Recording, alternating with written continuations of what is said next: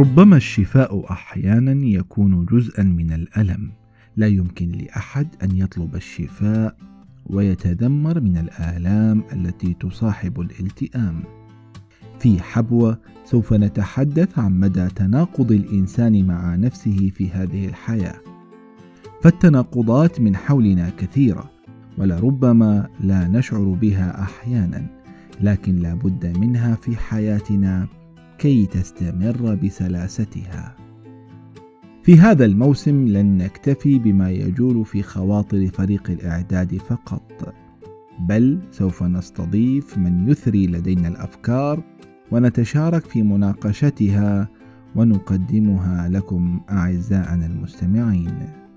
الحبوة هي وضعية جلوس عرفت بأنها راحة العرب، فقيل الاحتباء حيطان العرب، والاتكاء رهبانية العرب، والعمائم تيجان العرب.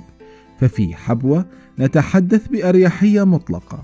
معي أنا هاشم إبراهيم، فانتظرونا في أول يوم اثنين من كل شهر.